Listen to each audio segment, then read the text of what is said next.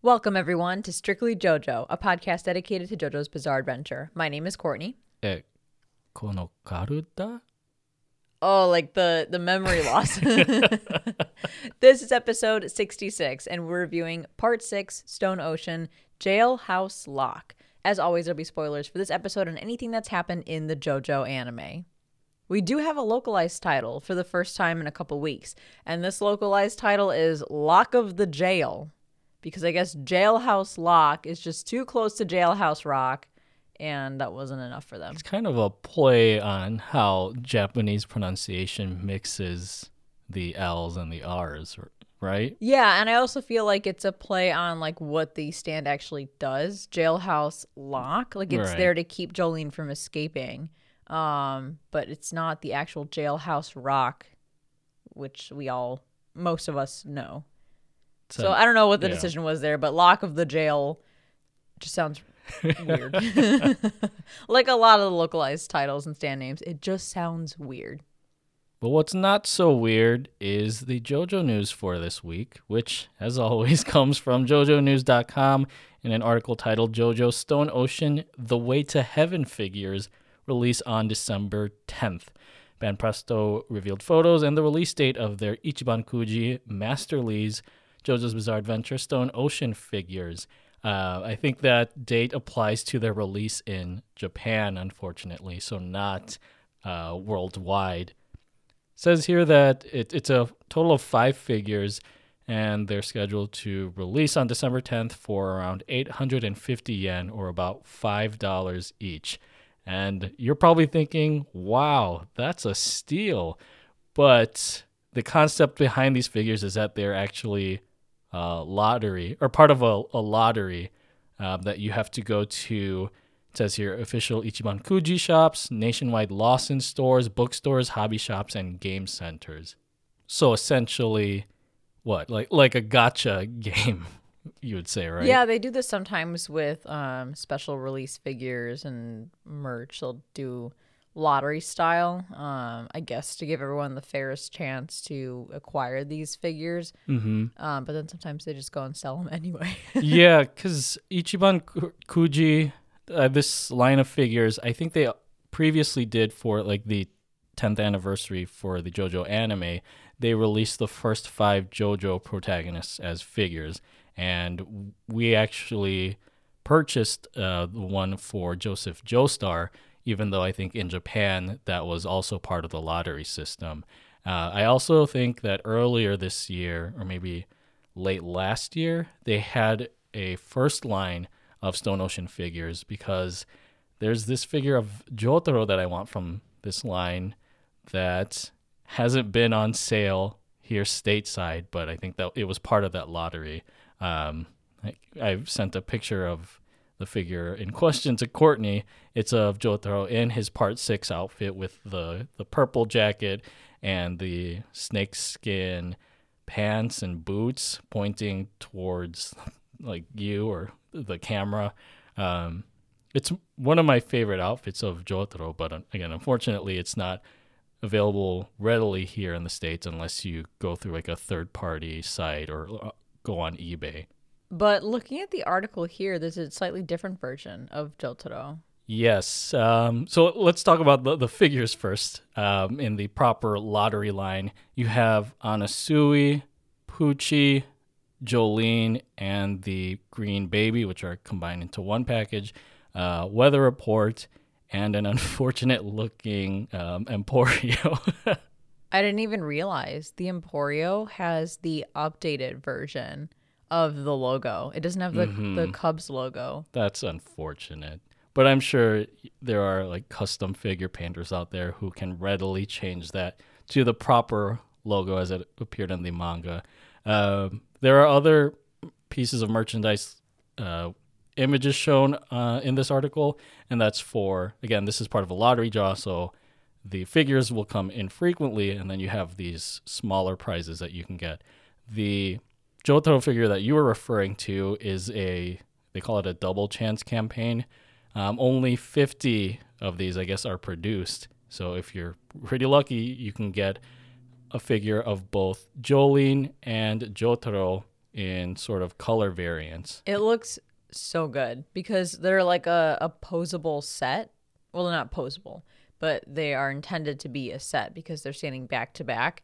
It's just like the coolest father daughter set of figures. Like I, I hope if if this doesn't actually get mass produced for everybody else, I hope that somebody else comes out with a cool like father daughter set of figures because I would get that. It just it's it's that much more special knowing that they're supposed to be like the figures are intended to be together, just like you know the two of them are. Yeah, I think the the Jolyne figure in this set is in the exact same pose as the regular Jolyne in the line. It's just that she has uh, the color variants that's more similar to her colors in the manga. So it's really Jotaro that's the the, the premium figure in this pack. Uh, but yeah, I think posing either Jolyne together with this Jotaro would make for a really great display. The Jolyne figure is very nice. I think that the way she's sculpted is like perfect. Her face looks really good. Um, of the the figures in this line, I would definitely buy the the Jolyne. Like it, it looks really good. The Pucci, he looks a little on the thin side, doesn't he? Like I thought he had more like meat on his bones. Um, no, this is pretty much how I envisioned Pucci as a figure. Uh, I think he's my favorite out of the line um, because uh, Weather Report, he looks okay. Honestly, you can barely see his face. And then, like I said, Emporio kind of is unfortunate looking. yeah, the so I'm dying to get a Weather Report figure. I just I love Weather Report so much, but this one doesn't quite hit the mark. Um, like it looks good, but it's just not what I want or what I envision, especially for his face. So I'd probably, if they sell this like for everyone else retail, I'd probably pass on this one. But holy shit, Emporio's face is a fucking crime. He looks horrible. It's the eyes. Something about the eyes. It looked too droopy. Well, okay, it's like first of all, let's go from the top down. He doesn't have the Cubs logo, so that's weird. Um, I guess they're aligning to the anime instead with the GD for Green Dolphin Street. Um, yeah, his eyes are way too droopy. Like they they go downward far too much. Um, he's got like a Michael Jackson nose and like really overfilled lips. So if you if you can picture like one of those like like one of those people who has like way too much plastic surgery done on their face and their nose is like super pinched and super narrow and pointy and then their lips are just overfilled with filler. Like they have those fish lips. That's literally what emporio looks like. And then the top to top it all off his head versus like the bottom part of his body like his head size to body size is like out of proportion. His Maybe head it's just like the camera angle that we're looking at it, but Well, his head looks huge, and he's like crouched in this like half squat, and it's just not a flattering pose for him. Like he looks like he's got to take a dump. I don't know. The whole thing is just like really weird. he's about to pitch. you couldn't have even just like let him stand up straight. Like you had to make him like squat halfway and like stick his ass out like he's gonna fart or something. I'm just really upset by this Emporio. I think because I like Emporio a lot and he's a really cute character, and I just think they did him dirty with this line. I think for me, he kind of looks like so in like Filipino culture, especially with like Filipino Catholic culture, there's a a figure called the Santo Niño or like the the Christ child. It's a depiction of Jesus as a I guess as a toddler. And when I look at Emporio, that's all I see. So I can't really picture getting this as a figure because it's going to remind me of like my childhood looking at these figures of the Santo Nino. I literally don't see the resemblance. I don't know what you're Really? talking about. No, he looks like Michael Jackson squatting, like like a really short Michael Jackson guess squatting. like the, the curly hair and the way that his eyes are designed and his facial structure reminds me a lot of a of a Santo Nino. But anyway, we'll post this article or the link to this article in the Discord so that you can peruse through the images and figures and hopefully if you're living in Japan, you can get a crack at trying to draw these figures in the lottery. we unfortunately will not have an attempt um, or an opportunity because yeah, it says December 10th and we leave December 6th. We leave Japan December 6th. So Um, we just missed that one. I feel like we're we're going to J- to Japan at like the worst time to be a JoJo fan because the Skytree JoJo 10th anniversary collab has already ended by the time we get there, and then by the time we leave, it's like just days before this lottery happens. So maybe we'll get lucky and something JoJo related will be happening while we're there.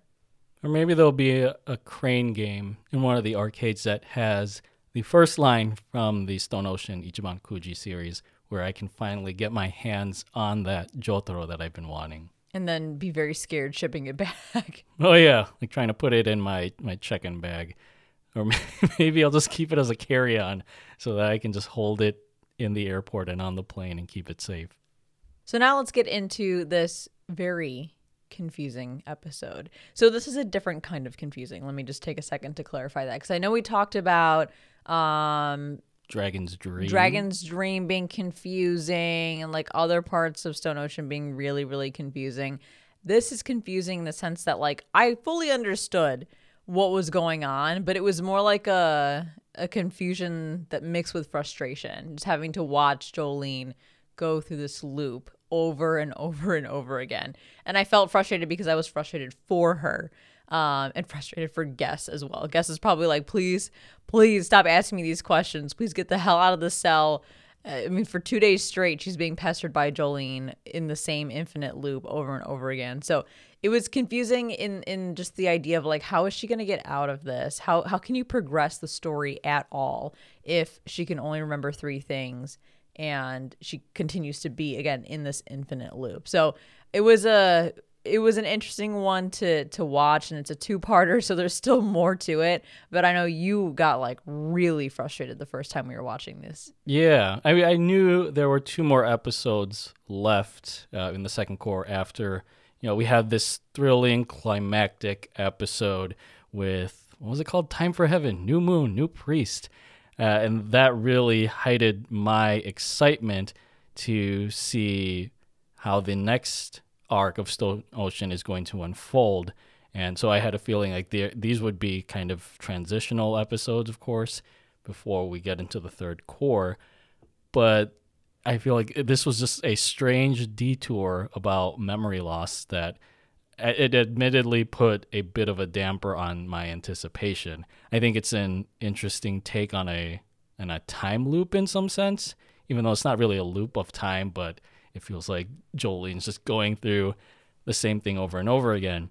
But parts of it just felt very slow moving and, and mind numbing, which I guess in hindsight is kind of the point because that's exactly what uh, Miu Miu's trying to do with Jailhouse Rock is to to kind of contain Jolyne and make her lose the motivation to fight against Pucci and save Jotaro. It's just I think as an episode it was a little bit little bit of a chore to watch. Yeah, you bring up a good point that the previous episode and even the one before was just so high intensity. Um, just had you on the edge of your seat. It was emotional for sure because of what happened to Foo Fighters.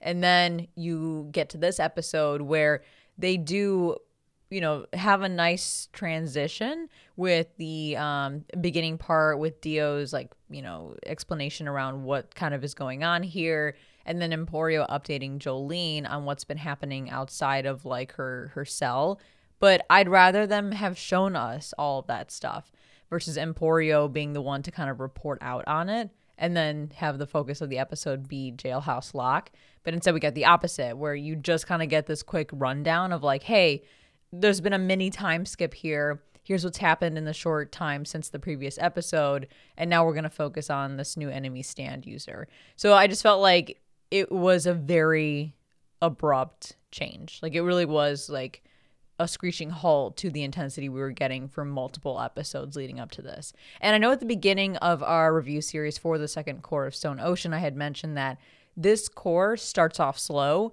um, gets really intense throughout most of it, but then ends slow as well. Um, and here we have we, we've reached that part where it's now slowing down again um, and kind of leading us into what will be the final cour of Stone Ocean. Yeah, I mean, you always kind of need a, a lull in the action before the next big thing. It's just with this, it was like I said, it was very mind numbing, and I I was myself getting frustrated, like watching Jolyne have to suffer through this memory loss. Um, I, I did feel sympathetic, but again, as a viewer, it was just like let's let's get moving. I feel like we're seeing the same thing over and over again.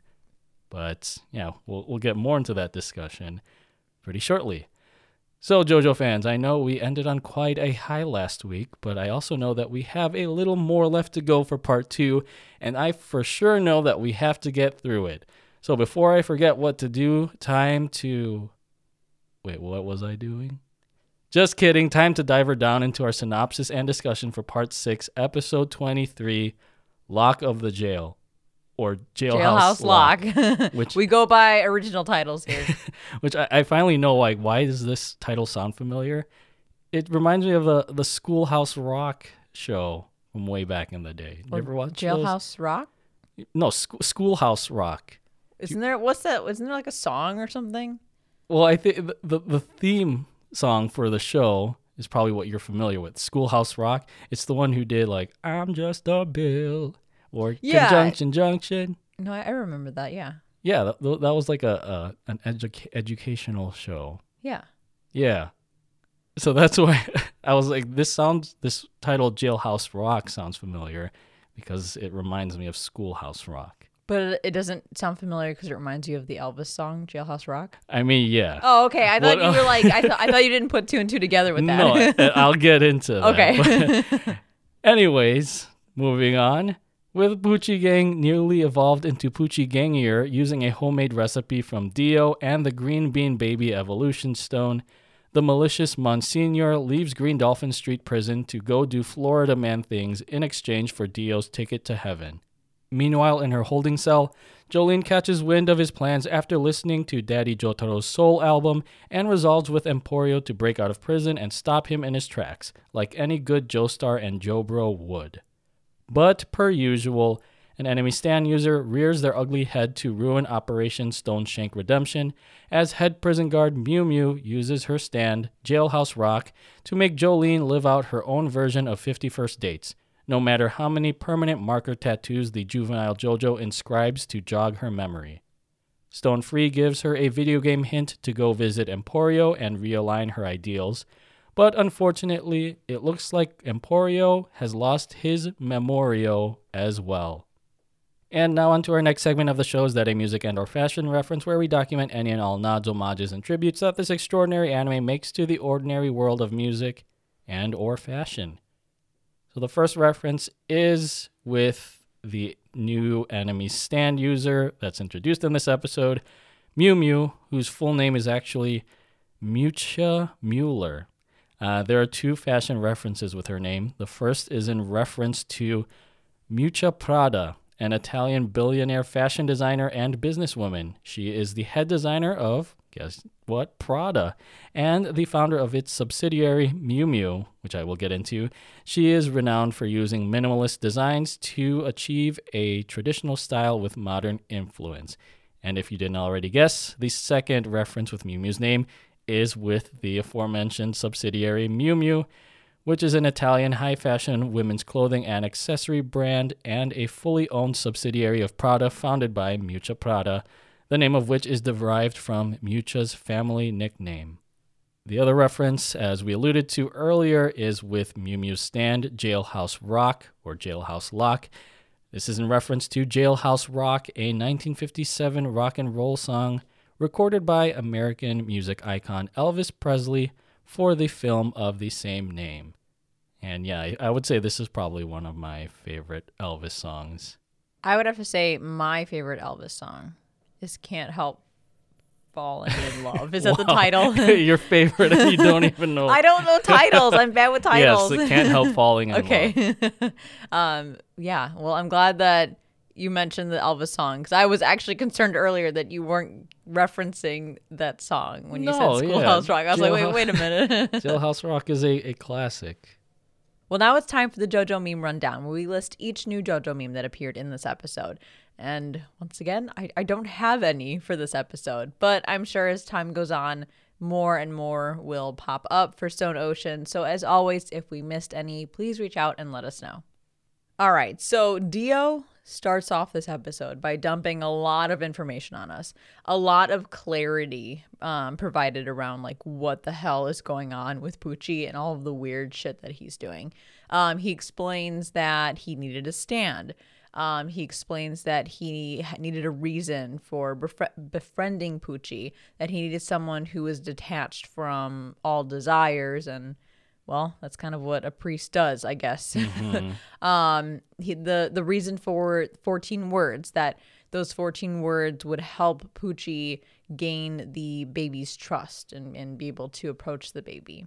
He explains that um, he needed to lose his stand. So it's almost like he anticipated that Jotaro was going to defeat him, um, and that he had to kind of like accept that fate so that the decaying stand could then manifest into the baby by absorbing those 36 souls.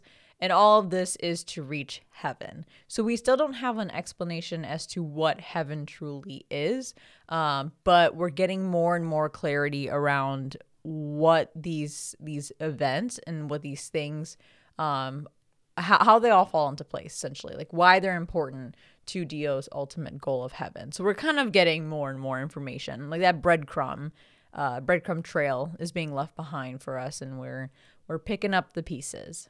So this is kind of like Dio's contingency plan. Like if he feeling that he foreshadowed his demise at the hands of Jotaro in Egypt.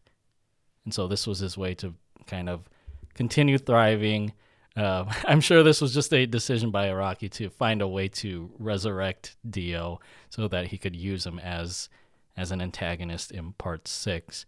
Uh, but it, as as interesting as it is, it's so far fetched that Dio came up with this contingency just to to resurrect. I mean, I guess if I'm gonna put an explanation to it, I would assume that he knew that the Joestars were going to catch up to him. He knew that no matter what he did, the Joestars would find a way to overcome any obstacle thrown at them and eventually reach Dio and probably defeat him because he knows the Joestar blood and the Joestar lineage probably better than any villain um, in the entire series. So my guess again is like if you had to find a reason for Dio to have this contingency plan, it was probably like, well, they're going to kill me. So I might as well find a way to continue my my legacy, I guess. Like I, again, it's hard mm-hmm. to really explain like what Dio's ultimate goal is here when we don't fully understand what heaven is. Well, yeah. Does does he want to be rem- immortal, or does he want to be revered as a god? Does he want to be revived? Like I don't know. uh, and I know uh, last episode I wanted to do a little bit of research about the 14 words that Pucci says in order to gain the baby's or the green baby's trust. Uh, but I decided against that because I feel like there might be potential spoilers if I look any further into the deeper meaning behind these words. It might just be that Araki thought these these words sounded colorful, so that's why he had Pucci recite them in the in the manga and now in the anime, but I will hold on that one. Um, location wise, I think you didn't bring this up yet, is that Dio uh, specified a location um, to, to culminate in, or like that will culminate in his plan to attain heaven. Uh, I wrote the specific, what would you call it, latitude and longitude? Uh, north coordinates. Coordinates. Thank you. North by 28 degrees, 24 minutes, west by 80 degrees, 36 minutes. These are actually the coordinates, I think this is mentioned in the next episode, for what was form- formerly known as the Cape Kennedy Air Force Station, now known as the Cape Cana- Canaveral. Is that how you say it? Cape Canaveral Space Canaveral? Canaveral. Canaveral? Cape Canaveral. Cape Canaveral Space Force Station. So a, a new um, base for the newly formed Space Force. it's so funny to think like Dio is talking to Pucci, right? Like imagine this. Like he's talking to Pucci, telling him his grand plan about like reaching heaven, um, attaining whatever it is that he's looking to attain. Uh, you need you're, you're going you're going to create a- a child from my own bones after I I'm you know defeated, and you're gonna you know be a priest and, and need to you know, avoid every worldly desire there is. And then Pucci's like, well, where's this all taking place? And he's just like, Florida. yeah. like the most unappealing, unelegant place in the entire world. Oh, wow. No offense, so, some strong words for hey, Florida. I'm, I'm just memeing here. I'm memeing. Um, but you might as well just have said Alabama or something really random at that point. so yeah, it's just so funny that all of this takes place in fucking Florida. Imagine if he said Disney World, like, Like- the, the specific coordinates for Disney he could have picked like any place, like even something a little more flashy, like New York City or like Santorini, Greece, or fucking Tokyo, Japan. But he's like, nah, Florida. yeah, especially because like part three takes place in Egypt, which is full of you know history and culture that's ingrained within that story. You have part six, which just takes place in in a prison, and then you have this Florida man who is probably doing Florida man things by resurrecting Dio. It's just a a weird contrast, but I guess you know JoJo's just known to do weird things, or the series is known to do weird things. So then we jump into current day, um, and Emporio's back. So that's nice. We got somebody back, and he's here warning Jolyne about again the state of things that are going on outside of her holding cell. He explains that Pucci's left the premises, um, that he has the disc, but he has doesn't have a way of like getting it to the Speedwagon Foundation, and that Jolyne is like the prime suspect for everything that happened at Ultra Ultra House Security Unit. Thank you. um, even though they can't quite pin it on her yet. So basically, the outlook is very bleak. But Jolyne is Oh, almost. sorry. It's Ultra Security House. Unit. Okay. um, but Jolyne is almost passive about it. Like she just doesn't care, almost doesn't even listen to Emporio. She even says like I've been so bored I've pierced my belly button now, which is a thing. Like you see that her belly button is pierced um throughout the rest of the episode. So I think there's a reason for this. And she kind of explains it saying that uh, she tells Emporio that after reading her father's memories, she realizes what Jotaro had to go through 20 years ago when he fought Dio in Egypt. And that has made her now more determined than ever to protect what her father fought so hard for. So you could almost say she's being a bit stubborn in the situation. Like Emporio is just trying to help reel her in a little bit so that she doesn't do anything that's going to get herself in trouble or get herself hurt or worse, killed. Um, but she is just so rearing to go that she ignores all of his warnings and basically is like, We are doing this. Um, we're getting that disc back to my father, and I am breaking out of this jail. Yeah, it kind of harkens back to how she was defying the logic of uh, of apprehending uh, the green baby back when Anasui was teamed up with her. Like Anasui was giving her the facts of the situation, but like she knows that if if they don't accomplish this, then they're at risk of of losing Jotaro's disc or allowing Pucci to win. Same case here. Like the stakes are even higher now, knowing like that Pucci's reborn, I guess with Dio's blood, and is a, a bigger threat. Like th- there's no time for her to sit solitary in this holding cell. Like the the the fate of the world is basically at stake. So yeah, at, at times like this, in times like these, you have to just defy logic and and go with your gut. And you bring up a good point. We kind of glossed over it, but um, yeah, Pucci's got a f- whole new fucking look to him The glow up, yeah. his hair grew much longer. and it's like looped through the collar of his jacket, which seems very impractical. Um, but yeah, so Pucci looks different. His hair's grown out. The guards notice it. He's got more hair or silver lines on his face. Um, his fucking lashes are they're looking amazing like that. On that's all. Yeah, that's Yeah. all you can say. Um, and he's got most importantly the Joestar birthmark Right, on his right. shoulder. Again, in, indicating that he's fused together with Dio's baby Jonathan. child. Yeah, with Jonathan. Jonathan. Jonathan's just being passed Oh, around. man. it's so sad. um, but yeah, so Emporio, I think the part of this episode that really gets to me is watching Emporio literally beg Jolyne to wait for the Speedwagon Foundation. He's trying to reason with her. Um, he looks like terrified of her. And this is something that that's kind of unique because everyone's been able to live up to Jolyne's expectations. Everyone's been able to be at her level. But here, Emporio has all the freedom, right? And like he has all the ability to help her, but he's not wanting to help her in the way that she wants. So again, like he's saying, if you just give me a little bit of time, I'll find a way to contact Speedwagon, the, the Speedwagon Foundation, and we'll wait for them to arrive and to help you. But she's like, no, we got to do this now before the new moon. Um, and it's just, I don't know, like some, something about it made me really sad because Jolyne's always really cared about the Joe Bros. And this is like the first time that she's almost not like straight up rude or is disregarding a Joe Bro, but there's just like a, a rift between them. I mean, Emporio's just a kid. I'm sure he doesn't understand. Like he's he's wary of like all of the risks that they'll be taking if they were to go outside of the prison or, or break out of the prison. Um, and this is the only thing he's known for his life un- until this point. Uh, so I think he's he's pretty risk averse. I can understand that. Uh, kind of reminds. This is an off.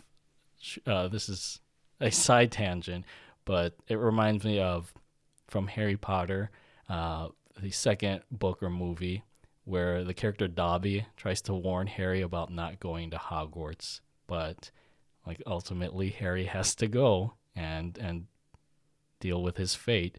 So it's kind of the same thing here, but yeah, it, it's I, I seeing the the strain and the anxiety on Emporio's face. Uh, it it was like Jolyne wasn't giving him an inch, but Well, like you said, Emporio has spent his whole life here, so I'm sure part of it is that straight up fear of what's outside of the jail. Um, and his choice is to either go with them or to stay behind, and I'm sure he doesn't want to stay behind. So it's it's a big change for him. So I I you know, I'm looking forward to the next episode where they sort of, you know, reunite in in a sense and get on the same page. But this scene just kind of really, really hit in the feels. But then that's when Miu Miu shows up, and Miu Miu just strolls up with her fucking stand out, and the stand's like walking and shit, and it's just it's very strange. kind of looks like um a, a Nomu from My Hero because it has Yeah. the exposed brain.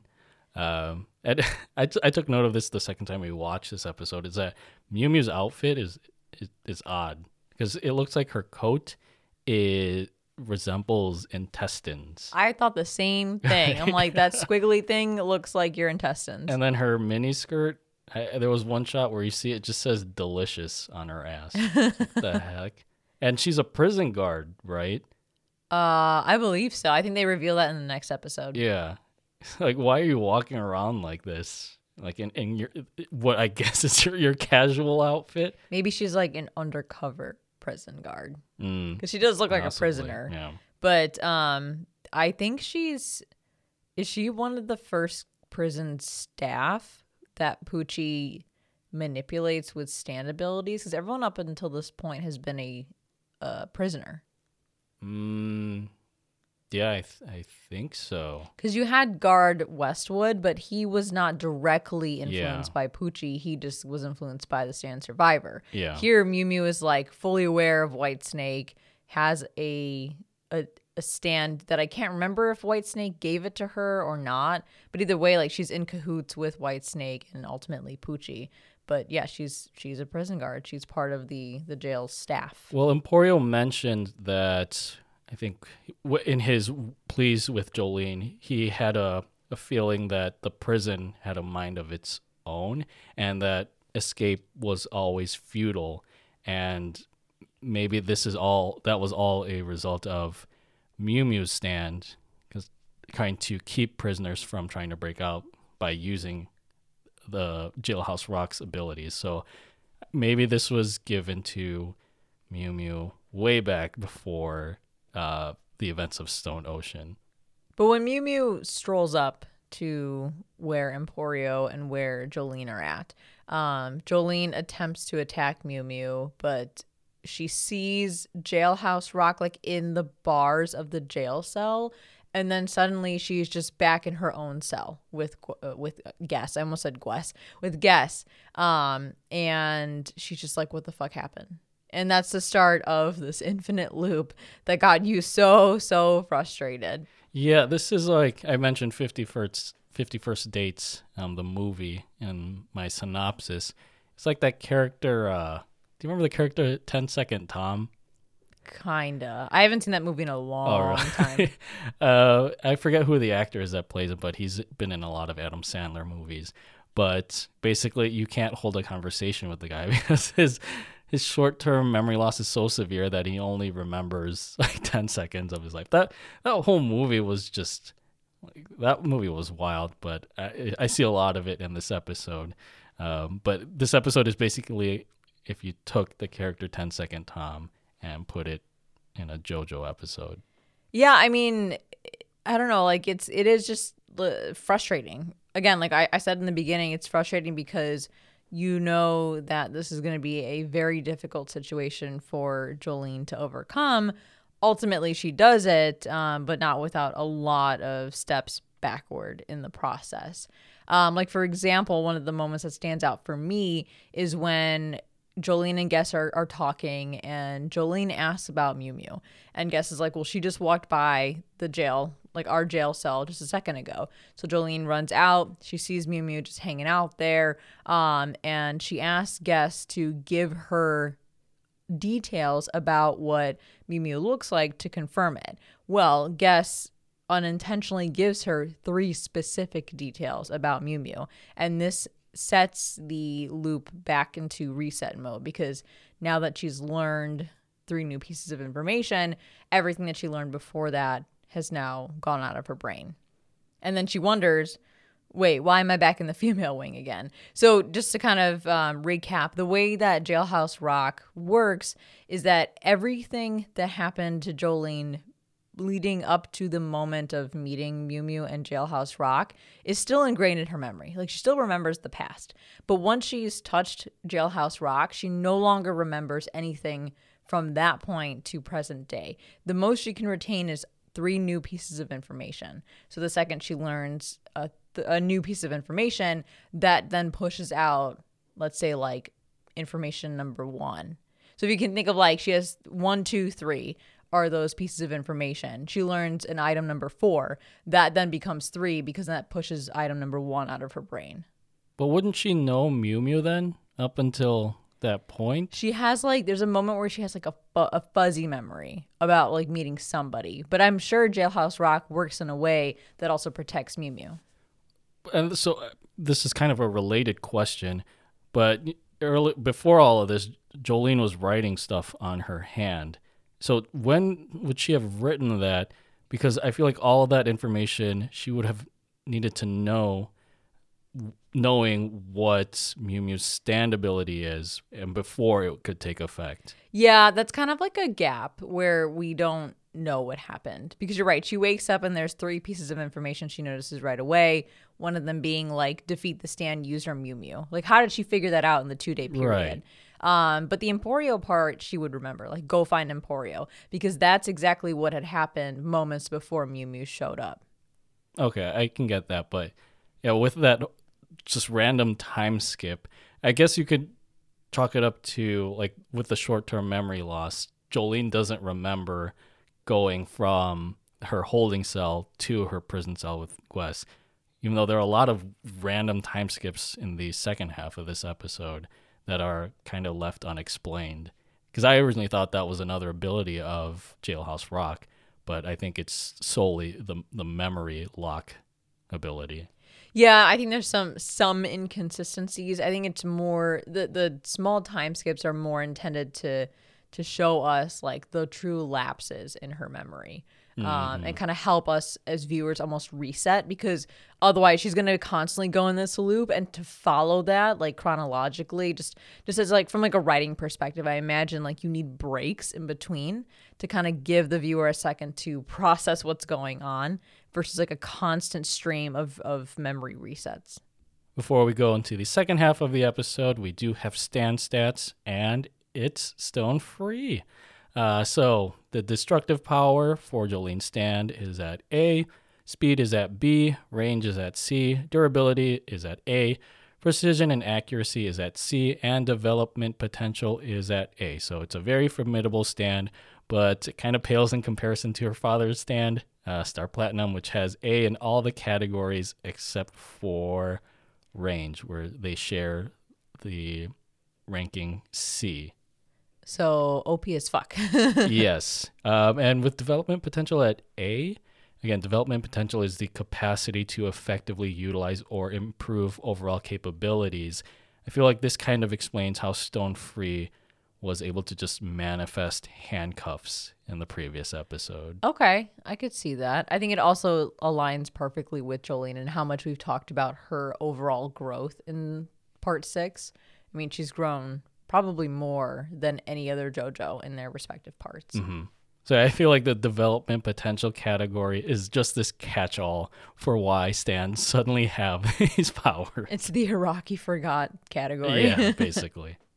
After the eye catch, we jump back into things, and it's actually a flashback where Emporio delivers the news to Hermes that Foo Fighters has died. Um, and then we move to present day where Herm- Hermes literally pours one out for her. And it's a, a Pour glass one of out water. for the homies. yeah. I also like uh, the shot, like as she's holding up the glass, you see, I think it's like a, a droplet of water, and it's across, like it's inside the glass, but then it looks like it's a drop, like a teardrop going I think it's face. outside the glass, like a bit of condensation. Oh, okay. But you're right. It's it's aligned in a way that almost looks like or represents Hermes crying, which she probably wouldn't do in person, but inside she's probably screaming. mm-hmm.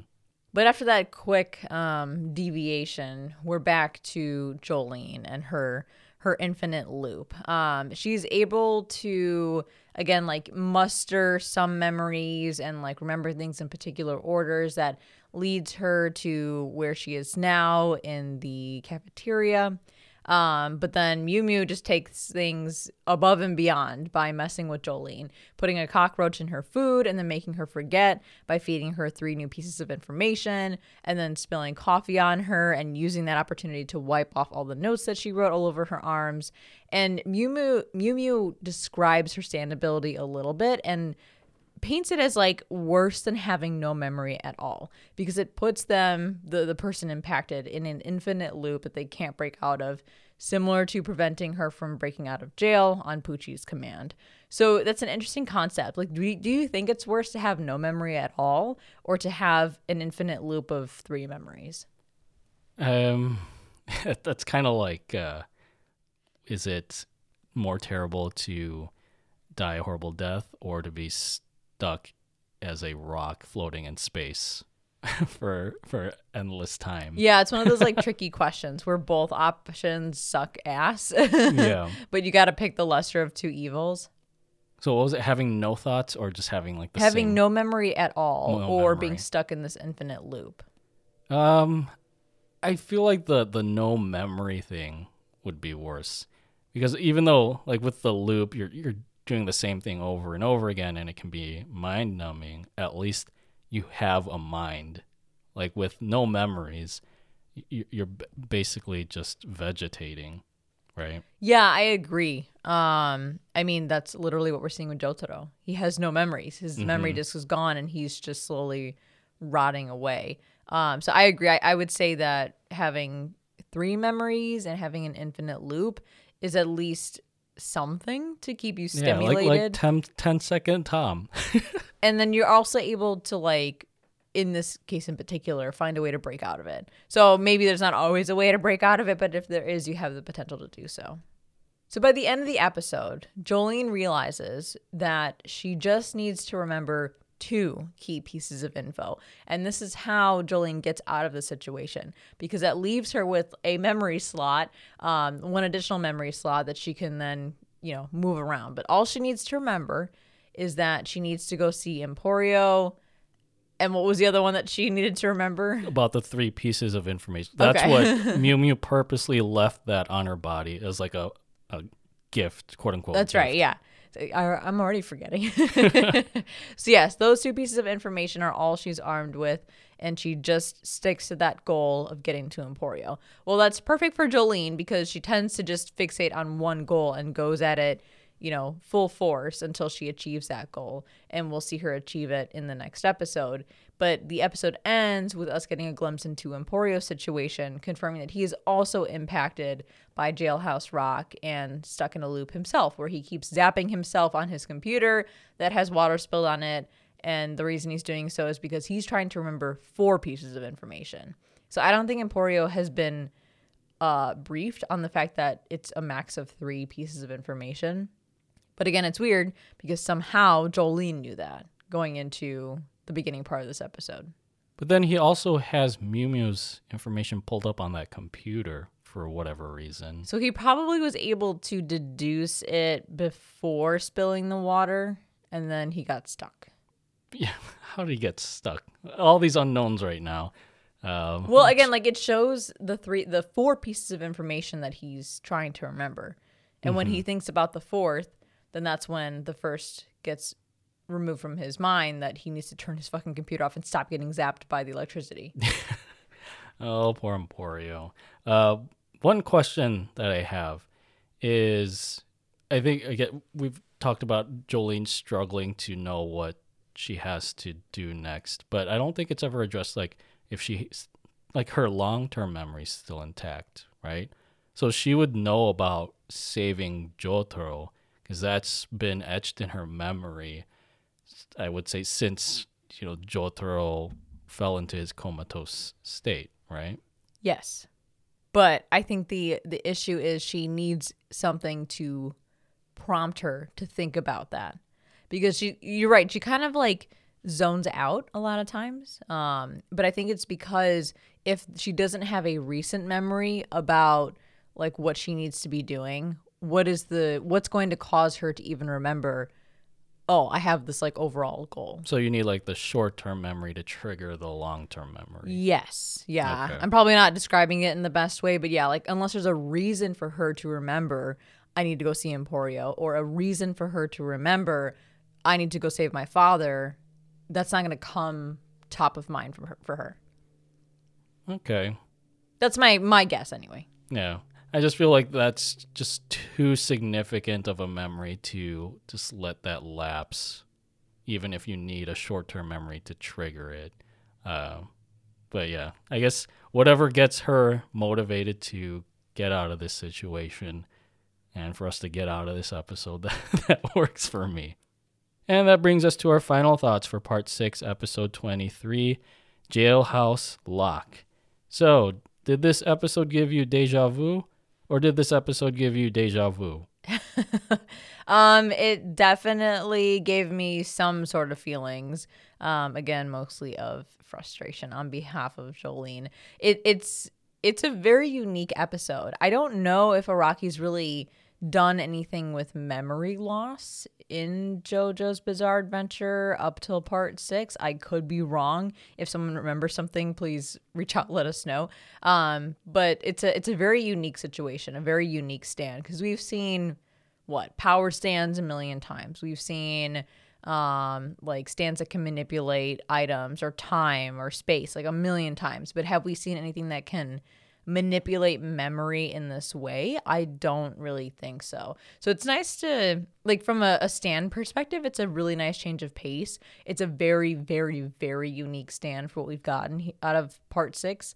Um, but as an episode, it's just yeah, it, I don't know. You, you you leave the high and the low of the previous episode and go into this one, and it just is such an abrupt change that um I don't know. It's it's it kind of just doesn't sit well with me. If anything, I would have preferred them to take the first half of the episode and use that to focus on a transition from the previous episode, building out more of Dio's um, flashback, building out more of like the things that Emporio is describing to, to Jolyne about what's been going on, maybe actually show us some of that, and then take the second half of the episode to transition us into Miu Miu and Jailhouse Rock. But it is what it is. They wanted to dedicate more time, probably because it's not easy to showcase what Jolyne and Emporio are going through with the memory loss in such a short amount of time. So it's kind of a toss up, right? Like you got to choose choose which one is more important. But what about you? Yeah, I echo most of the same points. The this episode, along with the subsequent final episode of the second cour, is just a strange transitional arc that was at times frustrating to watch, especially like you said, coming off the high of the previous episode with the climactic battle between Pucci and Jolyne.